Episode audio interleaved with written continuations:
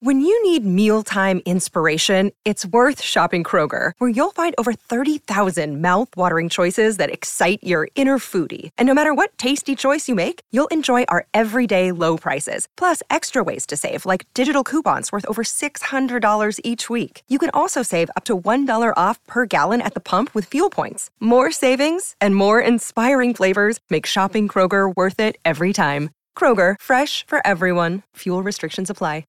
Well, there just weren't that many skaters. Really? So there were two. There, were- there were two other skaters in my high school. But the skate park was never occupied. Was it like always kind of an empty thing? Or Uh, was it no, I mean it was there weren't many skate parks, so the one that we had was where everyone would converge. So yeah. there were a handful, maybe a dozen people there at a time, but um, nothing major. No. But for the most part, it was like you in the neighborhood, and maybe like one other dude. Did you catch a lot of flack for it? For skating? Yeah. Oh yeah. Like the whole, like it was so funny because it was. I think people don't people don't really realize that that it's such a part of our pop culture now. But when you were one of the pioneers of your world, it was kind of like you were a man on your own island. It was a weird time. Are we just going? Yeah, we're rolling. Yeah, Uh, it Nope, was a should I weird do a time proper because intro? skating wasn't popular, and so, but, but I was starting to have success in skating, so it was this really kind of niche uh, industry and interest, and so I would go to school, and literally people would drive by in the parking lot and yell out "skater fag." skater fag. Yeah, skater fag. I You should have mean, adopted that was like that. the thing. It was like, skater fag. And then I would go to, say, Florida for the weekend and go to some big championships and and have fans. Yeah. And like sign autographs and and win money and then go back to school, skater fag. Like it was just a weird it was a very weird um, were a championship skater fag. Paradox. What's that? Your championship skater fag. I'm Yeah, a- that's champion skater fag to yeah. anybody. Correct yourself. In here, we pour whisk, whisk, whisk, whisk, whisk. You're that creature in the ginger beard. Sturdy and ginger. Like vampires, the ginger gene is a curse. Gingers are beautiful. You owe me five dollars for the whiskey and seventy-five dollars for the horse. Gingers, oh hell no. This whiskey is excellent. Ginger. I like gingers. Ladies and gentlemen, welcome back to Whiskey Ginger. My guest today is one of my favorite people on earth. I say that for all my guests, but I mean it yet again today. Mr. Tony Hawk. Tony, thank you so much for being you. here. Sure. Cheers to you. Cheers, thank Having a you. little whiskey. We've had the fans ask. We, it's Knob Creek 100. That's what we're drinking right now. And it's delicious because so many people are just like, you have to tell people what the fuck you're drinking. I'm like, okay, dude. the people get so, the fans get so agitated at nothing. You see, like down here, there's like a um, this uh, light switch. Or, I mean, this uh, outlet Yes. for a while it cracked so the panel was cracked we how many people for real we had so many people write in to be like the panel's cracked man what the Oh fuck yeah, They I just had find this everything. conversation with someone. I did this interview. I- It's like a half hour interview, and um, I was wearing a hoodie, and one of the the whatever drawstrings was kind of like flipped up by accident. I sure didn't know. why would you That's all people talk about. Yeah. I mean, there is genuinely good content in this interview. Right. That's all they can obsess. Doesn't on is, matter. Yeah. Like, I can't watch this with that drawstring. Tony String, dude. Tony String is so annoying. Yeah, that's a problem. so uh, before we jump back, we were talking about, you know, San, uh, San Diego and and growing up in that life, and you kind of being the only one of your crew. When did you feel like people started to culturally catch on around you, and skating became much thicker and more popular? Uh, it was around my senior year of high school. 'Cause then it I mean, really th- like took- that was that was the wave in the '80s though, so it's hard to it's hard to compare it now or, or to the wave in the early 2000s because it was on a whole different level Right. at that time. But in the '80s, suddenly I you know I was making pretty good money. People st- would know my name. They, they wouldn't necessarily be able to pick me up, pick me out of a crowd, but they knew who I you know that there's this skater Tony Hawk that's successful. And uh, I bought a house while I was still a senior in high school. Holy shit! Where'd you buy? Where was it? Down in San Diego. Carlsbad. Oh, yeah. in Carlsbad. Yeah. Um, and so that was a challenge to um, show up to school on time or at all. Yeah, in my yeah. senior year. Yeah, how could you? Because you know everyone's waiting for whose parents are out of town. My parents were never home. They weren't there. So- Did your parents fight you on that when you wanted to buy a house, or were they like, "Nah, dude"? No, it was it was my dad's idea. okay, because he wanted you to financially set yourself up. a Yeah, little bit, yeah, right. because he he he thought, um, and I was you know I, I was oblivious or blissfully oblivious in the Right. sense that I thought I was just going to keep going, and he saw that maybe this will be short lived and you better put your money away, which was way smarter, obviously. But turns out, Well, and not he was right though because I had a few good years, and then everything just dropped.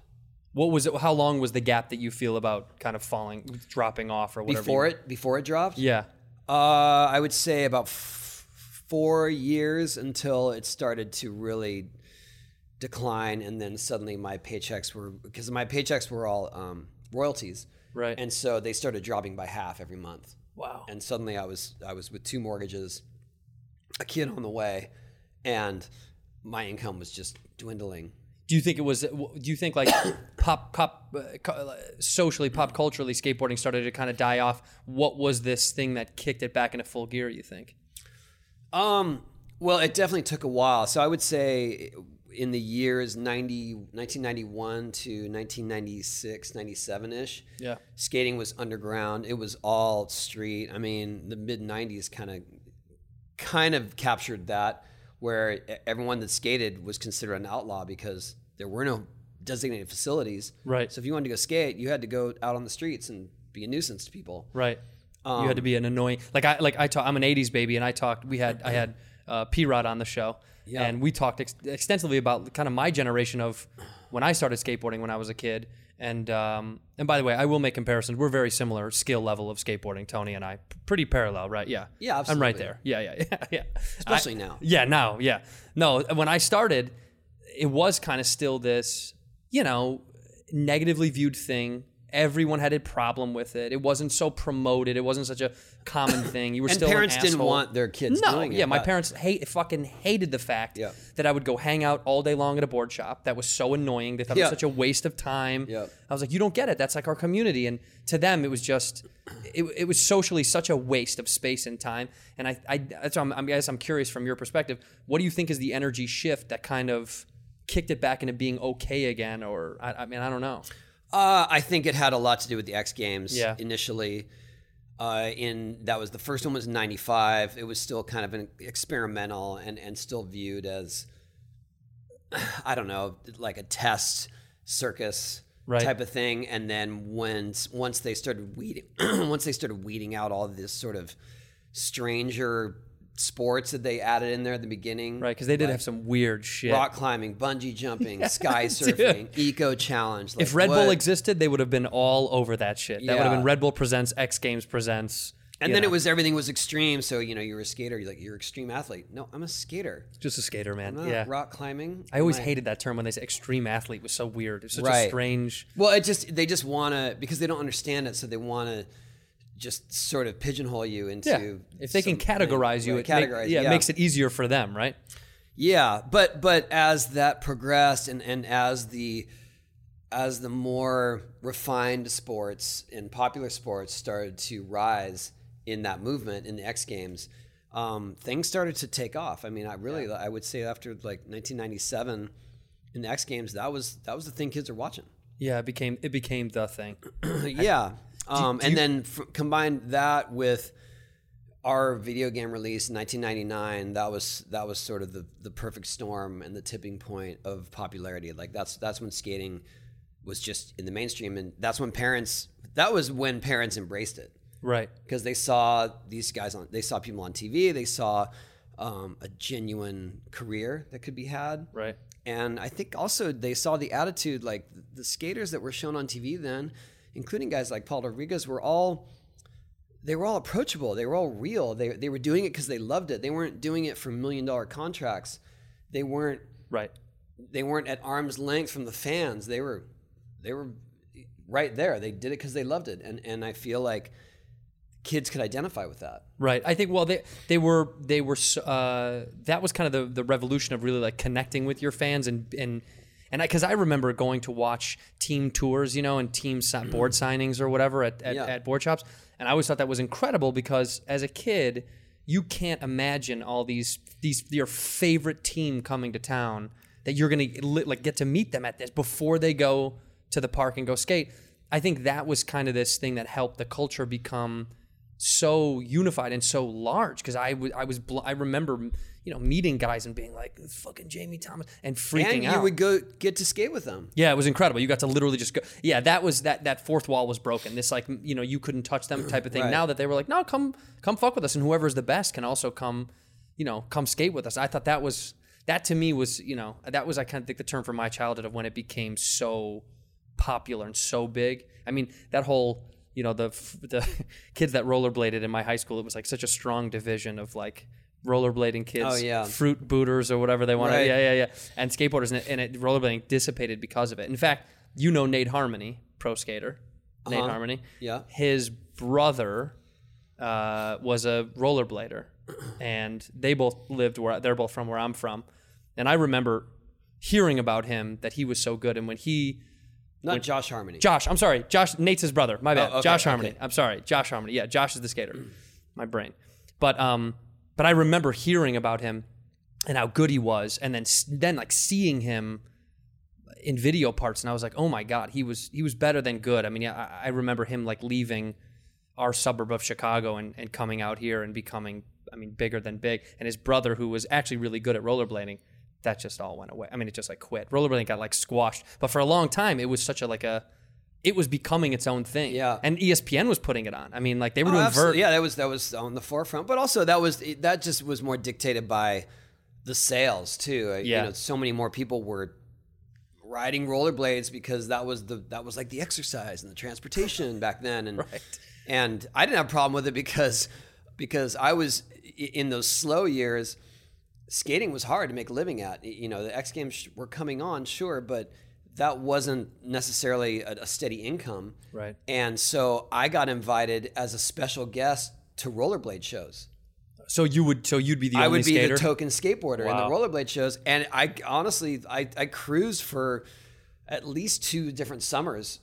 You know, like actually being able to pay my mortgage through doing through these- rollerblading tours. yeah, not rollerblading tours, or it would be one of them was um, they did Extreme Wheels live in Santa Rosa. Uh, The name is so annoying. yeah, and Extreme Wheels. So they Live. they had Matt Hoffman as special guest BMXer, Sure, yeah. and they had me as special guest skateboarder, and then we would come out in the middle of the show while they're doing all their dance routines and whatever, Right. and skate a vert ramp. Did you ever catch any flack when you were there with tho- those things? Like, no, because this, the skateboarders were hyped. Like the skateboarders were, they were the they were the minor, minority back then, like Mm-hmm. the hardcore skaters. So skaters would come to the show like, "Holy shit, Tony Hawk and Matt Hoffman are here! Right. This is awesome!" And rollerblading was so prolific that it wasn't like they could ignore it or anything. And so um, it was interesting. And then and then I got invited to do these demos at, at Six Flags parking lots.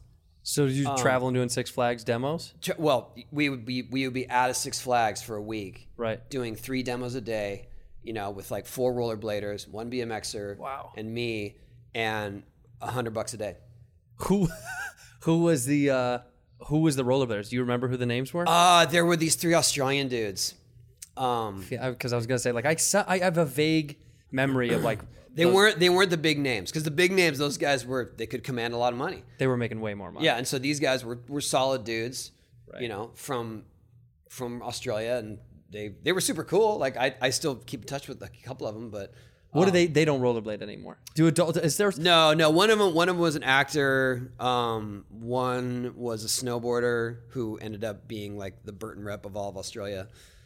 That's wild. Yeah, But I mean, that's so funny to think like because they. I, I'm sure everyone because they thinks- could do like basic vert tricks. right, They got jobs. Yeah. right, right, right.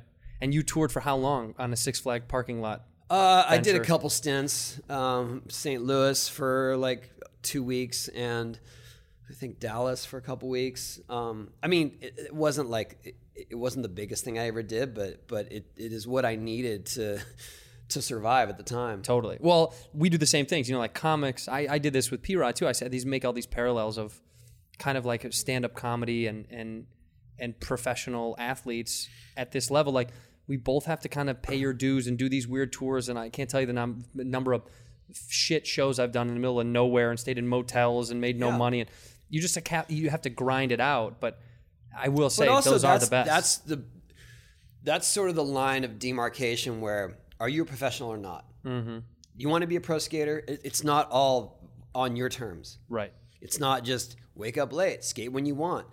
People expect you to perform, and you're going to go places that are not the most ideal terrain. Like you feel sick, you know, the crowd maybe isn't the nicest, Right. but you got to step up Yeah, you have to do it. yeah, you, you got to do it and, and you just push through and do your best. you know, Right. uh, present yourself with integrity and do it. And, and you know, it's, it's it's not. I- I'm not saying like it's a it, the whole thing is a strain, but it can be hard. Right. I think people do that thing where they go, "Your life is so easy. You've done the thing that you love your whole Yeah, life." Oh, you guys just smoke weed and wake up late and skate, shoot video. Like, n- no. That's- I mean, but- some people maybe, but some but do, yeah, I'm sure they don't some. last long. Right. That's the thing, right? The same thing in our world. It's like oh, doing comedy. How hard is your lifestyle? It's like, what do you mean? It's I have to work every single day of and my life. hone your craft and Yes. work on it, But yeah. for them, it's like they do. There are examples of people who just kind of have waned their way through, and so they go, "This shit is easy. You don't. You don't have to do anything." Yeah. And also, if you're good, you make something look very easy, right? Right. like eh, like what like what do you find this is uh, this is a question i wanted to ask you like people will say these things they'll do backhanded compliments um, and i th- they're trying to be nice but i want to know like what your what your least favorite thing that someone compliments you on that's actually backhanded or annoying like what's the one for you like for us it'll go someone will go you're really funny They'll go, oh thank you so much and they'll go um, do you know do you know bill burr and they'll bring up like a, and i'll go Right. yeah yeah yeah yeah and it's like yeah i love him it's like okay okay why couldn't you just Right. have said i'm funny it's like when you were on your come up was, was there ever that thing where people were like man i love you but you know who i really love Uh, well, it's Christian Osoy, without question. Yeah. you got that all the time Yeah, in the eighties. Well, well, the, it was very the, the styles of skating was very divided, yeah and it was it was you either. I mean, th- this was this was very much in the sort of mid to late eighties. People they loved Christian Osoy because of his style, or because he went high, or Right. they liked me because I did tricks because you were smooth and you had to choose sides. Right, I mean, that that was, was- very much like that. And so I used to get booed at contests. Like I used to get shit thrown at me when I was skating because they by- loved him Yeah, by like the Christian fans. that's so Um, you know the Hoi Soy fans. It was hilarious because he and I knew each other, and we would actually skate together. Like we appreciated each other's styles, and we both learned techniques from each other. But but there was this these divided mentalities, and you either you were either with him or with me. Um, and so what fueled that though really like what, what could that have been really from uh, there was a bit. Uh, it was a bit of uh, both, like style versus technique, but also it was it was. No, the irony is that there was NorCal versus SoCal, Ah. and everyone was for Christian that was NorCal, but he lived in LA. right right right so it's, yeah But he he skated for all the NorCal companies. so Sure. he skated for Indy, and you know he skated for uh, all these Santa Cruz brands and Sure. Um, and so it, and it was like I was like. I was Pal Peralta and I was Tracker and Right. you know I was you were like that the- SoCal demon, so they just had to. They just tagged you as this Southern California. Yeah, yeah, yeah. I mean, that's- it, it's it's funny in hindsight. Um, it felt like everything back then. It felt like it it felt like I had this army against me. right. Um, and Christian and I, you know, we laugh about it now. Uh, but it, it- it was it was at the same time, I had I had super passionate fans Right. that were hyped on the way I skated, and so I, I you know I wasn't I didn't think I could win everyone. Right. Well, I mean that, that's the thing, right? They always say like if you're if if everybody likes you, you're probably not that good. Yeah, Like yeah. if everyone loves you, it's like you're going to have, you know, you're gonna have that backlash. It's the same thing with us. It's like not every fan is gonna like your shit or like what you're putting out. You just have to kind of keep going and find the ones that you do love. You know, um, what you meant you mentioned something that I, I, want to say. Like you said, the re- like kind of like the receivability of of what happened with skating. Do you think it's because vert guys kind of come off a little bit more? there's something about vert guys versus street guys. That vert guys kind of come off more like clean and well to do, and it's it's a, li- uh, there's something there's Um. the edge is a little bit softer on vert guys than sometimes you see s- you know these videos and street guys that they're, they're so raw and they show just like filthy sides of them in these videos. And I think vert guys always got pushed to at least my generation as like just I mean like very clean cut kind of I think that's just more generational because the the vert crew that you were watching Mm-hmm. were kind of on their their tail end of their careers for the most part, Right. And their only way to make a living was by competing. right Y- you couldn't be of what we know now as a video skater as if you skate a vert. Yeah, it didn't You had to exist. go compete, or you had to do these demos. You had you had to play the game, and it was really difficult to make a living that way. And so they didn't get the same type of recognition or respect or um, or coverage that street guys did, who were out and about and, and pushing limits and, and skating on e, everything and anything. Sure. Because vert just wasn't that accessible. So I understand how you saw it. yeah Um, but but I think that you're probably seeing these guys who were on the tail end of trying to make a career at it, and you couldn't be some punk kid, Right. You it just know. didn't work that way. Yeah, Yeah. Uh, flipping people off and, and Right. smoking cigarettes up on the deck because it, it- it's no one's gonna hire you. Well, it's fu- but that's funny though, right? Because then that that kind of became the norm of street teams was the more raucous they were, the more well they were received. right? kind of i think that was just a symbol of of where street skating came from and it came from it came from people doing it themselves and and Right. creating making the urban landscape their skate park and through that being considered outlaws because they're skating handrails and they're skating Right.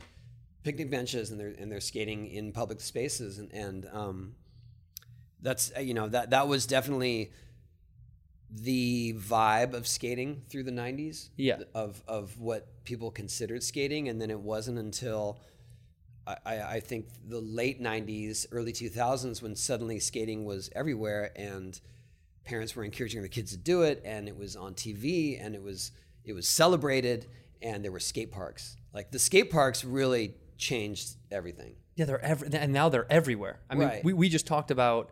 Um, I had rented a Tesla to go to Mammoth.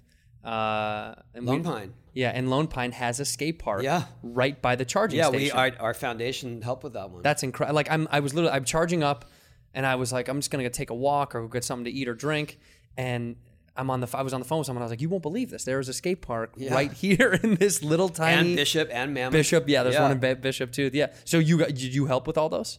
Uh, with Mammoth and with Lone Pine. Yeah. That's awesome.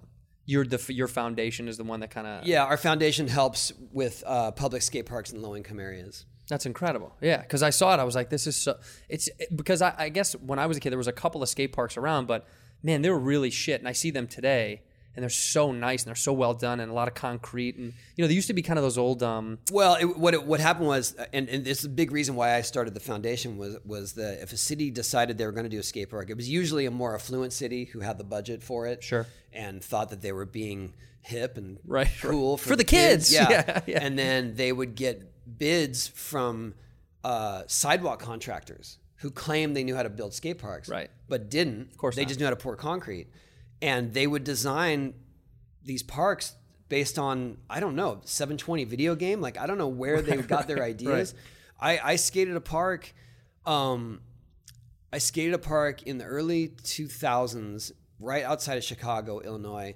I got invited to the grand opening. I got paid to go there, which should have been my first warning sign. Right. And um, and they said, uh, "Do you want to see the park?" I got there the night before we were supposed to do the grand opening. They said, "Do you want to skate the park?" Before no one's actually been able to skate it yet. I said, "Yeah, sure." So I went with all these city council members, you know, all these old white dudes, Yeah. and they're they're Who've all on never the fence- skateboarded in never their life. skateboarded. Yeah. and they're all on the fence watching me, and they have they literally have headlights of the cars to get give me lighting Show you light, yeah. and everything was designed wrong. I mean, the the ledges were this high, so you couldn't even really board slide them without hitting your wheels. Wheels.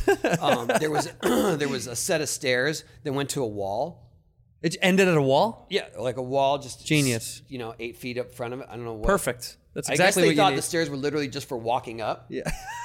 Um, and uh, and I tried to skate it, and then I came out, and, and they're all very excited, and they said, uh, "What do you think? What do you think?" And I said, uh, "It's terrible. It's it's it has no faces drop. flow. Like Right. it doesn't. It, you know, it's it's probably not as good as a local street spot." And they said. Yeah, that's what all the kids were saying when we were building it, but we told them wait till Tony Hawk gets here and he'll show you how to ride it.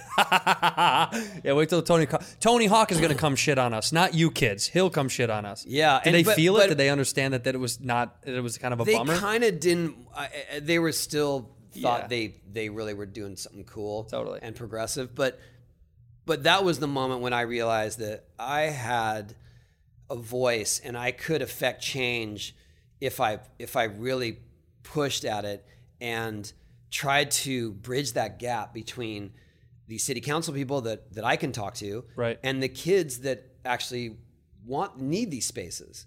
And so I didn't know what I was doing, but I knew I had to do something and that's when I started the foundation. That's awesome. Um, but but more so I wanted to uh, more so I wanted to direct the funds to more low income areas, not just the upper Right, the upper cru- well, because the, more- upper crust the- neighborhoods yeah, they can the, afford the it. suburbs of Chicago. I was looking Right. for something that, that would be where kids really are challenged. Um, And we've been doing it 17 years now. wow, How many? how many have you built? We've helped to fund over 600. Six hundred parks. Is there do you is there like a link on your website or something like that? Do you, or a website that you can find all the parks that you guys have done? Oh yeah, TonyHawkFoundation.org. Yeah, TonyHawkFoundation.org. we've And you- done we've done them in every state, and uh, we have a partnership with uh, Ralph C. Wilson Foundation um, to do uh, specific projects in the Midwest, um, mostly in Michigan. My wife's from Detroit, so um, that is close to our heart too. I just that makes me. I just I just watched that Flint documentary. Uh, uh, Flint Town. Did you watch that? No, I Watch remember that. the the Michael Moore one. No, no, no, no. This just came out on Netflix. It's Oh. about uh, the Flint Police Department. If if anybody hasn't seen this, oh my God, it's it's the most tragic. I mean, Flint is in such dire straits, and Yeah. they show what the police department has to go through in a, in a town where there's, no, so there's no mu- job There's opportunity. no, there's nothing. Yeah. There's such a We- lack of we everything. went. I remember uh, on a birdhouse tour in the in the '90s when we were literally skating in parking lots of, of skate six, shops of Six Flags and skate no, shops. no, no, Oh, Like not- not- skating in parking lots of skate shops, begging them for money for food and a hotel so we could get to the next city. Damn. Um, but we stopped in Flint on our way up to um, Chicago. Would Flint be on the way to Chicago? I don't know. Mi- Down, down, down, down. Right, but we were going. We were heading up. So From Chicago up to Flint. Flint's up north. Michigan's north. oh, then we were going to Detroit. Okay. Yeah. Is that right? Yeah, that could be. Sorry, everyone from the Midwest. We're I not map apologize. people anymore. I don't. I just. I was just driving. we didn't. I didn't have. A, I didn't have a phone nav. I had. I had uh, Thomas map. I was gonna say Thomas guys, phone I had didn't Thomas exist, guy. man. Um, so anyway, I remember we stopped in Flint to get some street footage, and it was the only place that we went to where we didn't get kicked out of anywhere. Yeah, they didn't care. They were like, "Go ahead." They They, did not care. Actually, Yeah. I think they were more concerned for our safety from the locals. are like, "Why are you here?" Yeah, like what are you guys doing? that was like I'll never forget. I was running. That just reminded me. I was running in Tampa one day when I was doing shows, and I was just running and running. And I put on headphones and I run. I kind of just disappear and I, you know, whatever. I don't know where. I'm, I figure it all out. And this woman is waving me down, and I like take off my headphones. She looks really concerned. yeah. and she like waves me over and i run across the street i'm like are you okay and she goes are you okay and i was like i'm, f- I'm totally fine i'm like looking at myself she goes what the fuck are you doing in this neighborhood and i was like oh I, am i not and she's like get out of here now i was like in like the worst part of tampa and so of course i start running back and she's like go get gone but i could tell you know you, you could tell the look on someone's face when you're in a neighborhood you're not supposed to be in when they're like why are Oh, you yeah. what are you what are so you doing basically, in the early '90s, all the skate parks were in those neighborhoods, the worst neighborhoods, including Yeah. Tampa. Right, right, right. Well, t- I mean, Tampa's an interesting place. There's a lot of some Tampa people that'll watch and be like, what, what's, "What's your No, problem?" no, but but Tampa skate park, like it was Yeah. it was notorious for they had all kinds of problems just from locals or from crime around Yeah. the area. just crime ridden. Yeah, so it just Um, makes it. worse I and remember worse. I had the same. I had a similar experience like that in in the late '80s.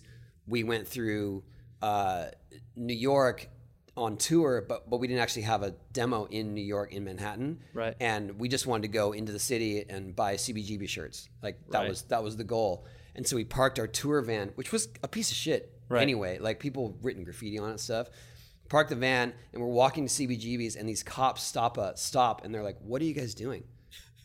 going to, going to they're, get out of town. get like the fuck- everyone knows you're here. We weren't we were recognizable. They just knew that we were like these white dudes. yeah, that these didn't young belong. white skater bros. Yeah, like they're like get in your van and get out of here. and so I think we ended up parking somewhere else, ran to CBGB's, got shirts, and bailed. and then ran home. Yeah, I mean that was the, the, New York is a different city now. oh but- my god, Manhattan now. I don't. It's, it's I so mean Times nice. Square was frightening back then. it's gr- well f- for the longest time from what I what I've heard in the past of, of Manhattan you hear all these like terrible terrible stories of like you know the the lower east side being so dangerous and Yeah. the w- the E- you know the east village now you anybody goes to Manhattan you can visit any part of Manhattan and feel so safe and it's like unbelievable Yeah, for sure. Well, I It- mean, it's, it's- funny though. That Lori said. I mean, I just I just interviewed Mike D actually for for my serious show, and uh, hearing his stories about Lower East Side in the eighties are f- fantastic. Yeah, because compared- he was in it, and Right. and he was he was part of the movement, and so if you could have been on that side of the coin, it would have been amazing. sure yeah because he watched the revolution kind of go down Yeah, oh, you know? yeah, yeah. but now you just go down there and you're like look at this nice this I nice, know, this like- nice eight million dollar Like, building Here's a new gastro gastropub. Um, I want to ask you current. We don't have to stick to skate stuff, although I'm I'm I'm super I'm super interested in all that world. But like you you have a plethora of children who who uh, many of them skate. Obviously, you have All of them. yeah professional. Your son's a professional. One of them's a professional, Yeah, yes. yeah. And uh, a buddy and I were talking that you threw up a video teaching your daughter Oh yeah, that was a couple weeks ago. Yeah, and pe- and it, people went nuts on the internet. it was for crazy. Yeah, I I didn't n- realize how much that would resonate. because you're active online. Like you're, you're super active online. I see you you post a ton of stuff about skating or with the family and all that stuff, and it and it's and it's awesome to see the window into that world of what that's like. Because I think I think people don't people I, I think people kind of dehumanize pro athletes at some point. That you're like Sure. they're not people. Like Well, they also because they're so they're they're so structured with what they put out. It, it's all very controlled. Totally. It's Yeah, all the very- machine. and- yeah, and there's a machine, and I've always done my own social media, and Yeah. I've always tried to keep it interesting and real, and you know, this is this is what we're dealing with here. You know, Right, right. And um, you and, and you putting up your daughter was it? Did, did she like? Is it something you consciously thought about before you threw it up, or you were so like, nah? uh, the way that that unfolded it's funny because i actually talked about this to her the other day the way that unfolded was um i promised her she could go get her favorite food if she dropped in like I, it wasn't that i was trying to bribe her it was just that she was hesitant for so long i was like uh, I was like, well, you know, what what would you want to do, Katie? She goes, I want I want to go to Panera and get chicken noodle soup. All right, all right, let's do it right after you right after you do it. And then she was hesitant, and finally I said, I said, Katie, I know that you want to do it, and I know how disappointed you're gonna be if you don't. right. If we leave here and you don't do it, and that was what shifted her Triggered her mind, Yeah, yeah. triggered it. But so so that was it. was She did it, and then we went to Panera so she could get her chicken noodle soup. and while we were waiting for the soup, I just took the last minute of the footage and was like, "Oh, this will be cool. Like people get to see it, you know, because it, it feels like she really overcame that." Sure. Um, and then the next morning, it's on news sites. It's, and it's it was like- exploded. yeah. 14 million views on Twitter, and it was I was like, what happened? yeah. Dude. And also, it- had I, I mean, of course, I would never have known that that would have happened. But had I known, I would have I would have put a little edit together of her first attempts because she, Sure. she fell once, like significantly, and overcame it. And then the other time, she like jumped off right as she was going in, and, Right. and like all that building up to it would have been a better video segment. But then at the same time, it, it would have been more structured, and it would have been right. I think the rawness of it was why. Yeah. It, Yeah. was just it, it is what it is. That's why people liked it. Yeah, but but I you know I don't want to go on about it, but it, but it was unexpected. Yeah. and um, Katie actually voiced some concern the other day because she's like, I don't know if you should be putting up all my footage. And I said, Katie, I, I'll do whatever you're comfortable with. I'm just uh, you know I really put that up there for for our friends and family and people know you because I know how excited they'd be to see you do that. Right. And uh, she's like, yeah, yeah, and and then um, she, it was more her concern was like creeps Yeah. Well, there's the internet and is, there are is plenty creeps. of creeps. Yes. And I said, Katie, don't worry. I'm, we're not ever. I'm never telling where you are. Right. Like where you go to school. No. You know where we live. None of those things are no, out there. all those details are hidden. All they know is that you were in the warehouse dropping in, sure. Yeah. and so that you- eased her fears. But uh, um, she's right though. That is funny though. You don't. I mean, like, look, we're yeah, I- I'm- and yeah, I, but that's that's probably on me. I've instilled that in her a few times. that what that be careful of creeps. Just yeah, just you That's know, a pretty good thing to instill in your can't, children. but but you know what I mean. Like you can't you can't go into the gory details of why. But at the same time, it's like, Katie, just don't don't give your you know your Instagram name out. Right. Things like that. People are gross. Yeah, it people- there's turns some- out people are pretty gross. There's Yeah, some there's gross dudes people. with bad, out there. in- bad intentions. That's what I tell. I go, there are people with bad intentions, and, and Yeah. we can avoid them. Well, we just moved, and you know, of course, like the first thing we, you know, my wife gets on Megan's Law or what, you know, and all that stuff. Oh yeah, the, oh that and is- it's and it's don't and, don't- and my suggestion is don't ever do it ever Yeah, I ever don't- ever no, I please can't. my God because every time you're gonna be like you're in the orbit. oh dude it's like four blocks away it's like a pan it's like a full on panic Yeah. but you just you have to like get that stuff out of your head but you just have, I mean that's a part of the that's I, I guess it's that's part of parenting in the modern world of social media. Yeah. and it's super weird because you know, you- maybe you haven't told them the facts of life yet, Mm. but at the same time, you got to be like, watch out for weirdos. it's all about it's a balance. So It's a for balance, for yeah. and for you for you, I guess that's a, a great. Well, next- that's the other thing is is so I told her I said, look, I'm only doing it if you you're, you're comfortable with it. I'm Right. not, you know, you're you're not like. y- You're not my meal ticket. I'm not trying to put you out there Bank like on a my stage kid. mom. Yeah, like I, I do it if you're if you like it. If you want me to share it, I'll do it. If Right. you don't want to share it, then it's right, fine. right, right. And, Now, you you, know- but but, but it was, which is funny because like you, did you always secretly hope that your kids would skate? Like Riley, like Riley being, you know, I like guess it's just because Riley grew up at a time when I was struggling to make a living skating, and so I was doing it every chance I could get at every opportunity. Yeah. And we didn't have money for childcare, and so he would just come with me. So he was just surrounded by it. He was just like immersed in it. Right. To the point where it wasn't even really a choice. He just picked up a skateboard. Like he was just around it and it was available to him and, and he skated. And It became like just a s just the th- the normal thing to do. it was absolutely the normal thing. And then at some point, as things as he got older and and better, and then people started having these expectations or putting expectations on him. That's when he sort of realized, oh, am, do I do this seriously? Right. You know, is is this a thing? And and he has a really good take on it. All my other kids skate for fun, but none of them were trying to make a career out of it. sure. Um, but they're all accomplished. Like they all can do pretty sick tricks. but he, but, You know, he- it's but super he's fun. A new like and level. so, we asked me if if I hope. Absolutely, I hoped it, and and I never pushed any of them into it. The the cool thing about this generation is that all the kids dabble in skating at the very least, Yeah. or they have tried it. right. My generation, like you, either skated and that's all you did, or you, you didn't understand it and didn't want to do it at all. Right. It was like when when like when I'm a kid when I was a kid I basketball was my the, uh, the thing I, I like loved and beating my dad at basketball that moment was like oh it's like the, that was like the greatest was there was there a moment Oh with you yeah, and Riley with where it was Riley. like, yeah, I remember. I remember we were uh, we were skating this little this little sort of bank to ledge, and he said, "Dad, can you do um frontside kickflip to tail slide?" And I was like, "Yeah, Riley, I am honored you would ask me that. but There's no fucking way I could do that. Like, not a chance." no And he's like, "Really?" I go, "Yeah, I can barely do frontside kickflips."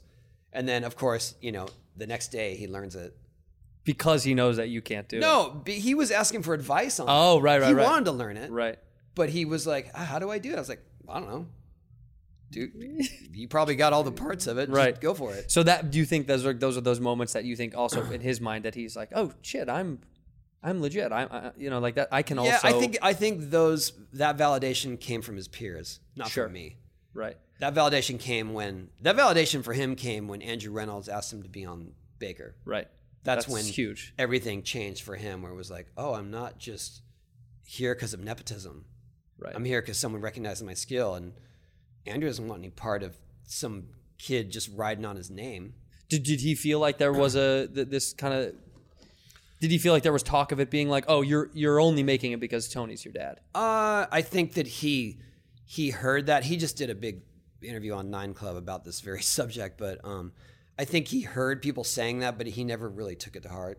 Yeah, because you can't.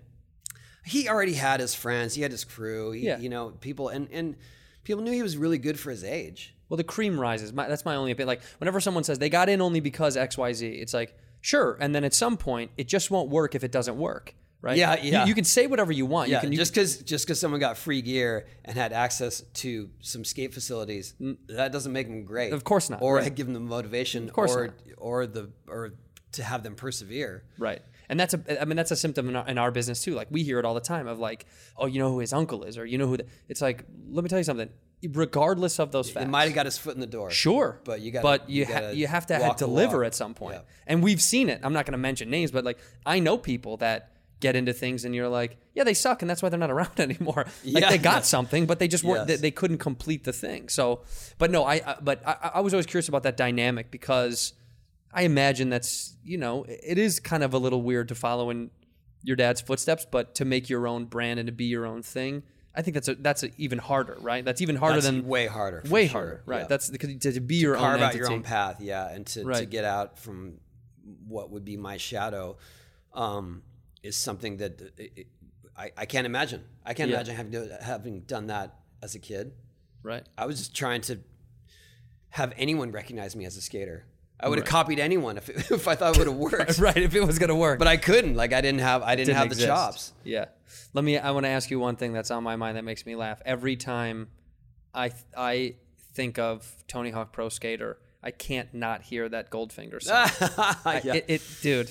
I, it, it, I can't not hear it. It's so embedded in my brain for the rest of my life. You didn't have any. You didn't have any fingers on on picking those songs, did you? I absolutely, yeah. did, so you not did. not the the newer bands, which I would sure. they're not new now, but but in for instance Goldfinger or Melancholin, Right. that was all sort of the music department reaching out to try to get newer punk type of music. But for the old school stuff, Primus, Dead Kennedys, Right. um, Ramones, you know, all that stuff. That was definitely my influence. was all you. Yeah, because I would just give him, I would just give him a list of of songs and bands that I grew up listening to at skate parks or that I heard at skate parks. Right. Um, X, Black Flag, you know, all that stuff. Circle Jerks, like that. So that was my input, and and I always thought, oh, it's going to be super cool that we get to hear have the soundtrack of skating. I never imagined that uh, people would appreciate it. Oh my god, it's it's almost like uh, the way that movie soundtracks used to be bought on CD. Like people would be like, "Oh my god, I love that soundtrack of that Right. film." That was the soundtracks to those games were just Yeah, as I mean dominant. that that went so big at the time that we actually got to do a soundtrack CD. yeah, it's a, yeah. So we had new bands cover old punk songs, and it was like a bestseller. I, I went on I went on a CD release tour. for, for, and you didn't make any of the music. That's the best part. Yeah, it was It's just- crazy. You It was- uh, curated. it well, was- you're it a, was you're, a, you're a but curator. It's funny you say that. So, um, I when does this air anyway? uh, in a week. Oh, okay. So, week. um, I'm working on a, a big concert fundraiser for our foundation. Okay. Because as of this year, it's been 20 years since the release of the first video game. Yes. And uh, so my idea was to have this fundraiser and invite a bunch of bands that that are associated with the game. Sure. Um, that got to be much more complicated than I imagined it to be. Mm-hmm.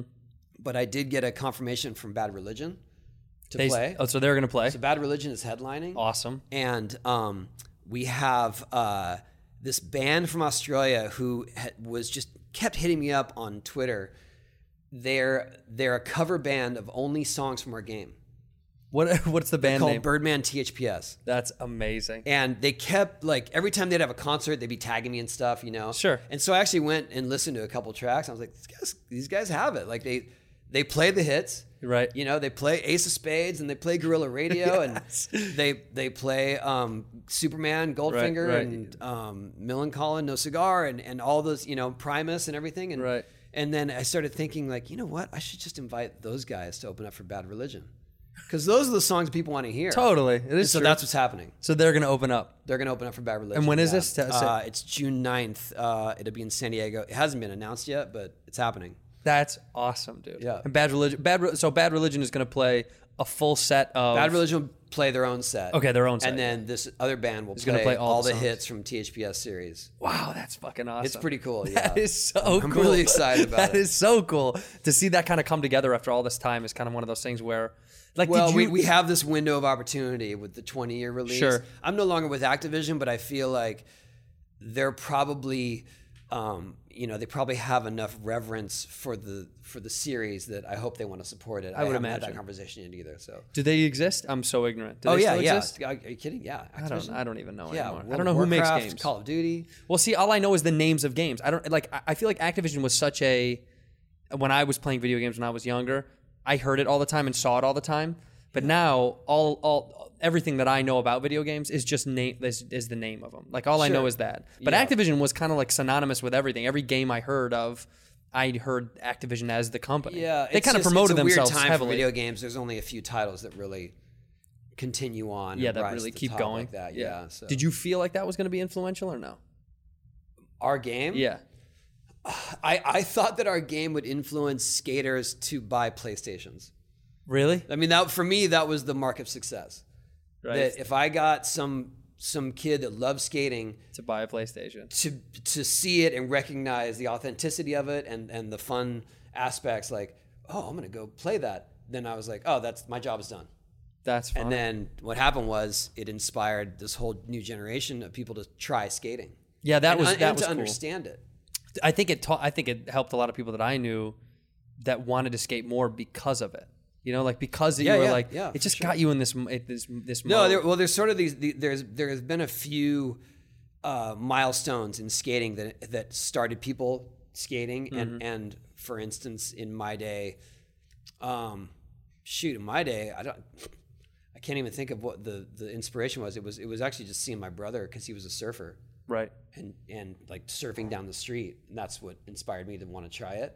But uh, Back to the Future, Right. That started was that was a whole huge. generation of kids in the 80s. I mean, there are veteran pros these days that started skating because of that movie. Oh, yeah, that's so funny. Um, and then uh, Because he rips off that pole off that kid's scooter. yeah, and- yeah. yeah, and then um, our video game. Yeah. Um, and some for some people it's the X Games. It's got. I think the video game was was super influential. I think it just made people feel like they could skate. It also probably broke a lot of kids' ankles, by the way. 'Cause Maybe. People were like, "Could I do five tricks in a row like this?" You know what's weird is they can now. yeah, I mean that's what's even more insane. The more I watch, there's a few people Yeah. that I follow on Instagram. Oh, if you look, yeah, you watch like Shane O'Neill. Shane O'Neill. He's a- he's a- do you know Ellis Frost? Do you know who that is? El- is that- I think that's his name. Ellis Frost. Uh-huh. Ellis Frost is that his name? He's a young guy. I have to look him up. I'll show you. Okay. I'll correct it if it's wrong. But he does he does stuff that I, I just can't I can't wrap my head around. Like it's it's it's absurd. It's a, a lot of late flips, a ton of late flips. Oh, okay, yeah. You know, Yeah. coming off of stuff where you're like, ha, ha. it's not Right, just but that, ground that's tricks. all that stuff was like the combos that we would do on the game that we were like, ah, this is not, this isn't even real. no one can do this. No one can do this. Yeah, and now Yeah, that's yeah. that's what's happening. Yeah, that that stuff blows my mind. Yes, I watch Shannon O'Neill in his backyard at his yeah Yeah. his little what- whatever he's got set up at his house, and I you watch. know who him. also does a lot of THPS stuff is uh, uh, Anthony Anderson. I don't know who that is. You'll you look it up. You'll Anthony see, Anderson. Yeah. I was gonna say there's an actor named Anthony Anderson, the black dude from Blackish, the big, the bleak. Oh, okay. Yeah. he's. I yeah. think that's But this his name, guy too. does like he does. You just made me think if he's doing nose tricks grind, like that. lip slide, Smith grind, all impossible out. Like it's crazy. that see that kind of stuff. It it's it becomes a new level of of like where well where does this go next? Like that's that's the creepiest part. Is Yeah. like well, what is next? Because I remember thinking everything in that game was such a hyperbole. It was like you can't. This is this will never be. But like I guess the continuation of it, things are getting bigger. The more stuff I watch, and I I still love the skating world because it's just something I've always. I just have always loved it. I've, I've never gotten away from it. Mm-hmm. I, I was terrible at skateboarding. I just loved it. And then I've just kept up with it because I, I just always I know. something I, I know love. quite a few people like that that, that they still they, they still appreciate Oh, I it. love they it. Oh. Still, they still look for new stuff, all the time. but they don't do it. Um, No, I mean I could I couldn't anymore. It's just I I mean transportation maybe, but no, I just I just enjoy appreciating the world from afar because it's just like anything else. Pro sports that you watch, it's like the fat guy on his couch, he can't play fucking football, but he loves Yeah. football, but Right. skateboarding just did this thing for my childhood that was like so important that now when I find new guys doing shit like that where I'm like I get obsessed and I get in wormholes. I watch them for hours and hours and Yeah, hours yeah, because I can't believe that the you know the dedication and the how- how- you know Yeah. how- so on the flip side of that, especially when you were talking about like Shane O'Neill, who's you know probably headed to the Olympics and Yeah. representing Australia, and is, you know could definitely be the world champion. Um, Yeah, that's wild. And has been. Uh, so uh, when when I talk about vert skating, which is you know more my wheelhouse, obviously, and there are a few guys skating vert now that are just ki- like pushing it to limits we never imagined. That skate, you know, they skate like they're naturals. They do stuff that looks magical, Right. And they can't make any money. because there's no no market There's just for no, it. there's no, there's no vert events. No one's giving you, no one's even sponsoring vert skaters, let alone giving them models. Um, and it's so crazy. I like, I did a demo, so I, I have obviously this. Uh, I'm lucky because I live in a different sort of world of promotion. Right. In a lot of ways, I do a lot of speaking gigs, and so sometimes when I do a speaking gig, I can upsell them with a vert demo. Yeah, yes. Like if it's a really big budget type of thing, You're which like, we "And?" did, yeah, we did a couple weeks ago in Salt Lake City at the Qualtrics event. They had they had Obama speaking, they had Oprah speaking, and Did they Obama hired- do vert? no, but they hired me to be one of the speakers. Right. And then I was like, hey, by the way, I have a whole turnkey demo ramp set up. And they said, great, we'll put that we'll put that at our um our our party at the end of the weekend. Oh, that's cool. And so we got to do that. And so I hired a crew of, of skaters, Bucky Lassick, Andy McDonald, Awesome, Lizzie Armato, awesome, you know, awesome. all people who, Oh, yeah. who have been doing it. But there's this one guy, Paul Luke Ronchetti, and, and I tell the story just because I think he's one of the best vert skaters out there. And he does some tricks that I never imagined were possible on vert. And he, he does them eight feet out. And he's amazing to watch.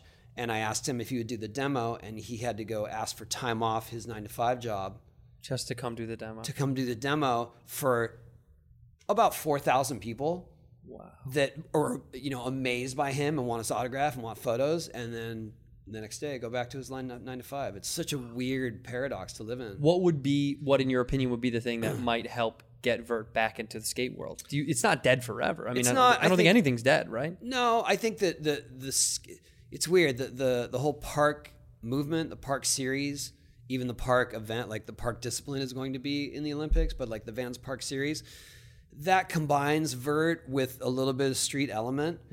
But the thing is, is that it's it's a relatively small vert, and so it's pretty limiting to what kind of tricks and spins you can do on it. Sure. because you just can't get the airtime.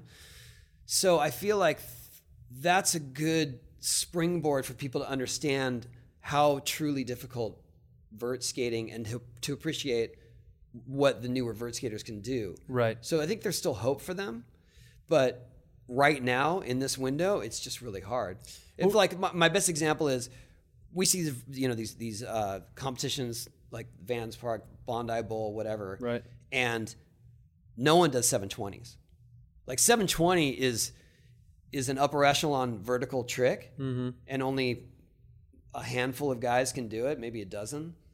But and and that's something that you need to be competitive in a, as a vert skater.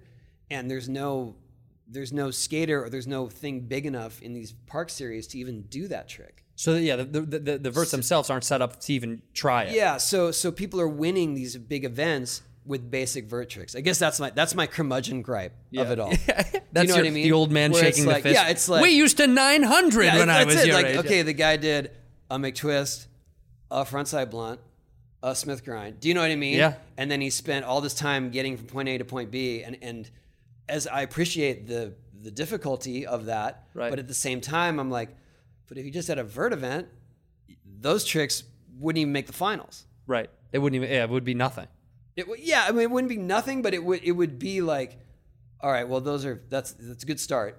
You Right, what's next? We need to Right. move up. Yeah. Um. So that- I- I- it's like I said, it's just a strange time for that. But at the same time, I think that with those those park series and the accessibility of all the parks now, and and with how prolific they are, that people will start to maybe build more vert ramps or or bigger transitions Right. to see these more difficult moves being done. Well, I'm- I mean, imagine. Like, I think you know. But I mean, we're getting super nerdy into the skate. so what? That's what culture we're now. doing. Yeah. Okay. And if they don't like it, too too bad. That's how I feel. And No, plenty of my friends have heard me talk about this. so Yeah, but I it's mean, I not think I new. feel like that. You know, like I, I think you know my my range of fans is a lot of comedy f- nerds, a lot of they just like intricate talks about something that's very specific. So I feel like the meta world is cool for people to listen because most people don't know about any of this stuff. You know, Right. and I, and I feel like it's like um, this. It's like we're we're not going to see a 900 in the Olympics. do you think? But will you'll It's not going to happen because the, the the transitions just aren't big enough for that. it just can't happen is what you're yeah, saying. yeah. I did- I, I mean, it would it would be very unlikely. Let's put it that way. Right. Right. Um, Hi- highly unlikely. And yeah, and and at a vert contest, maybe the top two or three guys could do it. Could do it. Yeah. How many years did it take you to, to really get it down? Oh, it took a ten like ten years of attempts. really. Yeah. Was it because is it is it fear as as as much as it is in the beginning It's fear. for sure yeah, Yeah. because i didn't want to commit to spinning all the way around Right. and then once i started committing to the spin then i started committing to the landing and then when i started committing to the landing i broke my rib and got knocked out Fun. Fun. yeah, you know got i got a bunch of injuries and then when i finally figured out how to not lean so far forward as i was landing that was that was it that's what it Right. took. And I, and I know you've been asked before about it, but I every time I every time I've ever watched the video of you doing that, uh, uh, you know that that like that all the way pipe that you had to like basically flip Oh, the upside loop. down the Yeah, loop. yeah. yeah. Every time that gives me the most anxiety of anything on the earth. That, makes That me feel, is- it makes me like nauseous. That to is watch. the the most. It's funny because it is the most frightening, one of the most dangerous, but actually easiest things to do. because you just have to keep going and you're good, right? You just have That's to keep, it. You have to because people approach it as a trick, Right. And so they they go at it and they think they're going to do a backflip, and they just don't position their body. And and what it is is a carve. right. And you just have to keep pressure on your board through those transitions. You never really know when you're completely upside down. You don't really. Feel, I mean, you wouldn't know because you there's don't so much really momentum, feel it. right? If, if you're in the right position, your body's just holding strong all the way through, and then you see the flat bottom come around, and then you straighten out, and that like that's all it takes. right. But But it's way more it's so complex frightening, than that. Yeah. and and you know people have, myself included, people have suffered the consequences so hard that it's just frightening. You know, people are just like, "There's no way, I'm not doing it." it just the, the looking at it scares me. If anybody hasn't seen it, you should look it up on but, YouTube. but the thing about it is, it's funny with the loop. The people who have done it are those who have been obsessed by it. Right. Like it's something to conquer. yeah like i i saw someone trying it in in a skate magazine in 1979 1980 and uh, this guy Dwayne Peters, and he fell from the top and broke his collarbone, and that stuck with me not because he got hurt, but because I was like that. It's got to be possible. Right. And there were there were shots of him like coming around almost all the way around, so you knew that, that physically it could happen. Right. Um, and so I always had that with me. And when I finally had the opportunity to have one built, it was I was all in. Have you ever had a moment that like say, like say like when you when you land a 900 have you ever had a moment in your career when you think I don't know if it gets higher than this or if I don't know if it gets better than this? Um, Like to give you time to think about it, I'll just say Yeah. for me like there's been a few things in my career where not like I'm saying this is the pinnacle uh, because I feel like I and I hope I have a long long way to go, but there are these moments that I'm like fuck, I don't know. Am I, I hope I feel this again. And I don't know when it is that I'm going to feel that feeling again. But do you have that or have you had that? um, I it, well, I definitely still have it in in small ways with learning new tricks. Even at my age, like I, I still do create some new tricks. They're not high impact. They're not anything that the general public is going to understand. Sure. But I get that feeling of accomplishment and Right. and um, self empowerment doing it. So that's the feeling I'm always kind of striving for. Right. But for sure, when in 1999, when I, I really had already told myself that was going to be my last year of competition. Like I didn't really care what was going to come next, but I had competed for 20 years. I had a young family. I had to make a change. Like something had to give and and I was just competing all the time. And so to have that in the back of my mind and then to have that moment of of actually finally making a 900 in a public venue, which you know, every time I try 900, it was just me on a vert ramp with a dude with the camera. Right. That was right, it. Right. Um, there were a couple of best trick events where we were trying it, but no one was really getting that close. And so I kind of had given up on it. And then to, to land it so unexpectedly, I n- had no plans to try it that night. So when I finally did make it in front of that crowd, and then they, they made that such a highlight, like it, it hits, it made Sports Center. Yeah. But, Yeah. but that was it for sure. That was like, okay, I can stop competing. That was kind of that's like, Like- the tip of the cap type of thing. That was it. Yeah, Yeah. that was. I mean, if, for lack of a better term, like that was my mic job. It was just like, oh, I can't do better than this in a contest. Nothing. No other event's gonna top this. Ex, this experience. Did it feel the same? Did it feel that good too, or no? It felt like a giant relief. Because sometimes, No, for me, it was just like "Phew, I finally did that thing. Like I've Right. been trying it for so long.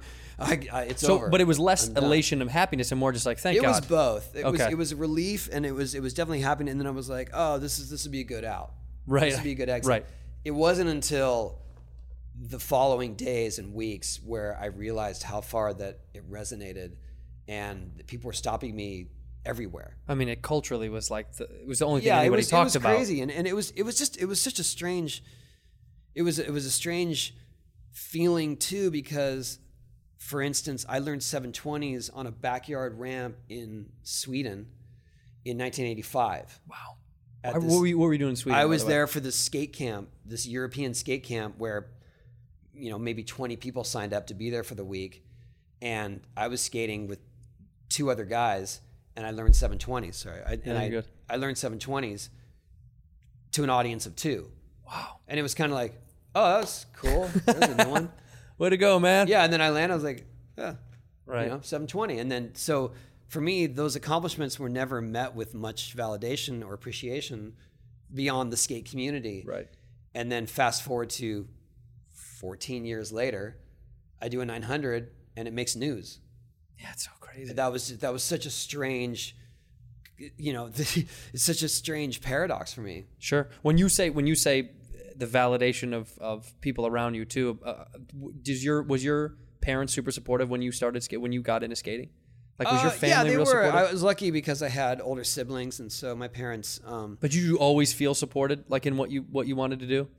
by them, sure. Yeah. Well, that's yeah. a tou- that's probably the, the toughest hurdle. to Yeah, get over. because I was the youngest of four, and by the time I came along, they had they had survived my older sisters and my brother in the seventies. and all their bullshit. So then you were easy. Yeah, and they were and they were all into other stuff. My sister was a singer, and my brother surfed. and My dad would drive him, you know, Dawn Patrol to events and to Santa Right. Barbara, and and so um, by the time I came along, I came along much later. my dad was just like, whatever keeps him busy. right, get him away from Yeah, us. just go do it. And so it was skating, and it was like, all right, we're driving you to the skate park, and he'd drop me off there, and till they close. What do you feel? What do you feel culturally that you're the most impressed by in the world of skating now? Like, what to you is the thing that you're like, wow, that's is it is like whether it's a person, a team, s- a movement that's happening in skating, or like what what is it to you now that you're like, wow, fuck, that's impressive. That was like kind of that felt like what you were doing for your for when you were when you had started versus what's going Um, on now.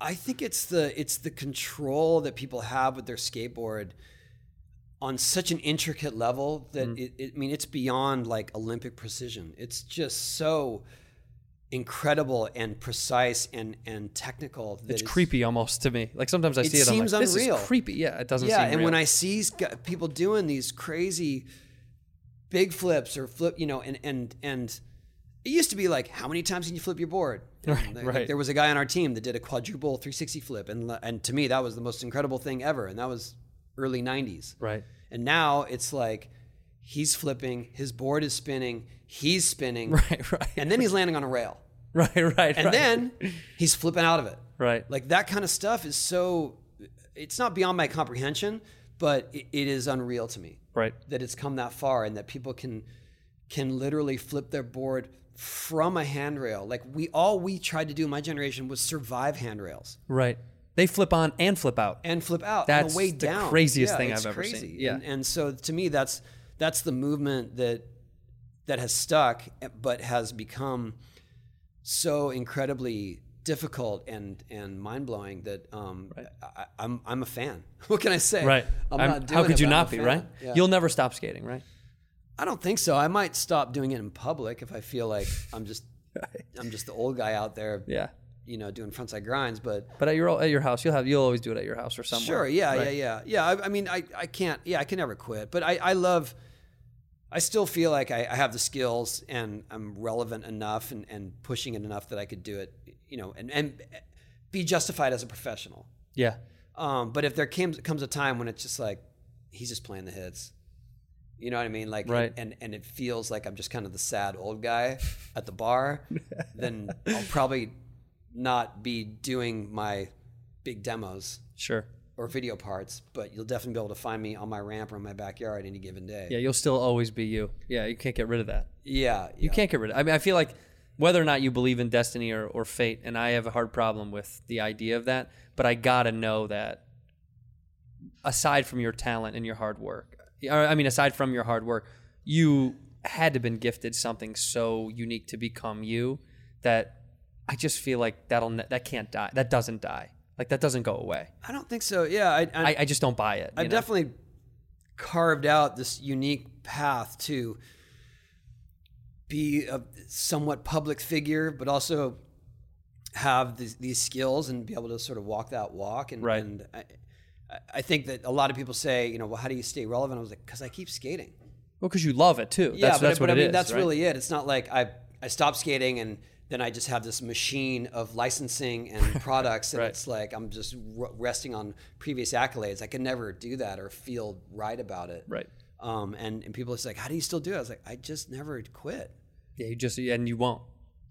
I, yeah, like I said, I, I won't, but maybe I. I won't be so public about it. more more secretive.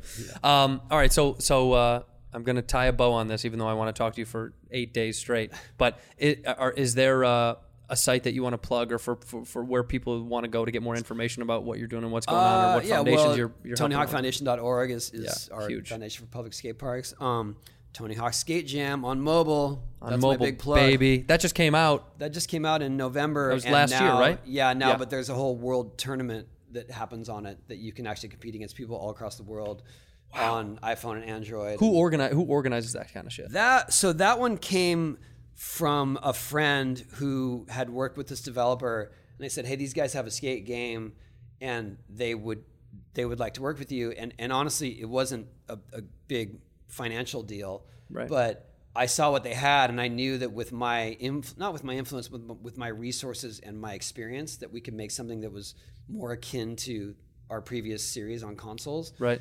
And so I dove in with them probably for about a almost a year. um, work at tweaking it, and and now I feel like we have it. So it's you know a- along the line as best we can with one full touch screen. Yeah, and yeah, not yeah. analog controls. Yeah, but but everyone's mobile now. I mean, everything is on mobile. yeah, You know, but, it's and like- also it's fun. Like you know, two minute session waiting at Starbucks, yeah, why not? do a bunch of combos. Like that's what and it's free. Right. So for me, it like it was just it was a fun, it was a fun project to be involved in, and I, I don't know if it's gonna go gangbusters, but I don't really care. Like it was Doesn't matter. It was cool to do. Yeah. It, yeah. so- If you enjoy it, I think that's that's the whole part of it. yeah, I know? do. Yeah, it's legit. I'm, I'm on it. I'm out there. I'm out there. You're Play against me. You're playing against Tony. Yeah. Yeah. Give him your username. That's it. I'm find, Tony Hawk. Find Tony Hawk on there. I was I was Tony Skates because someone took my name, and then Wouldn't they? Wouldn't someone take What's that? Tony Hawk? Yeah, but Wouldn't then- they? I but mean, then like, Maple Media magically gave it back to me. yeah. They emailed that guy. They were like, "You're you're Yeah. done. You're done." He was squatting it. He wanted he wanted a large sum for it. Well, dude, uh, I re- I so appreciate you coming by. Um, I think it's incredible. I uh, we I didn't give any context to how we know each other, and you know what? I'm not going to tell anybody. but I do appreciate I had lunch you coming. with our That's mutual friend, actually, you know actually. what's so funny? And it's Um, his birthday today. Is it? Yeah. Today? Yeah. Okay. Uh, I should say this actually. I want to tell the story fast. Uh, after I did uh, Tony show on on Sirius, we went to go get uh, sushi, and uh, I'm pulling into the.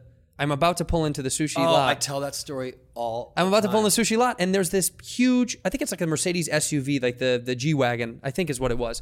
It's just big, obnoxious. I mean, huge wheels. And I'm like, who is this fucking guy blocking the the middle of no, the to get he was in? blocking La Cienega. yeah, just a bu- bu- blocking, the Blocking street. La Cienega. So I'm like, dude, Yeah. this is unbelievable. I, I like, of course, f- I pull over to get out of the way because I'm getting you know fucked by traffic, and I see him get out, and it's Kanye West, and you know he gets out of his car, and I'm pulling in, pulling over, and he of course.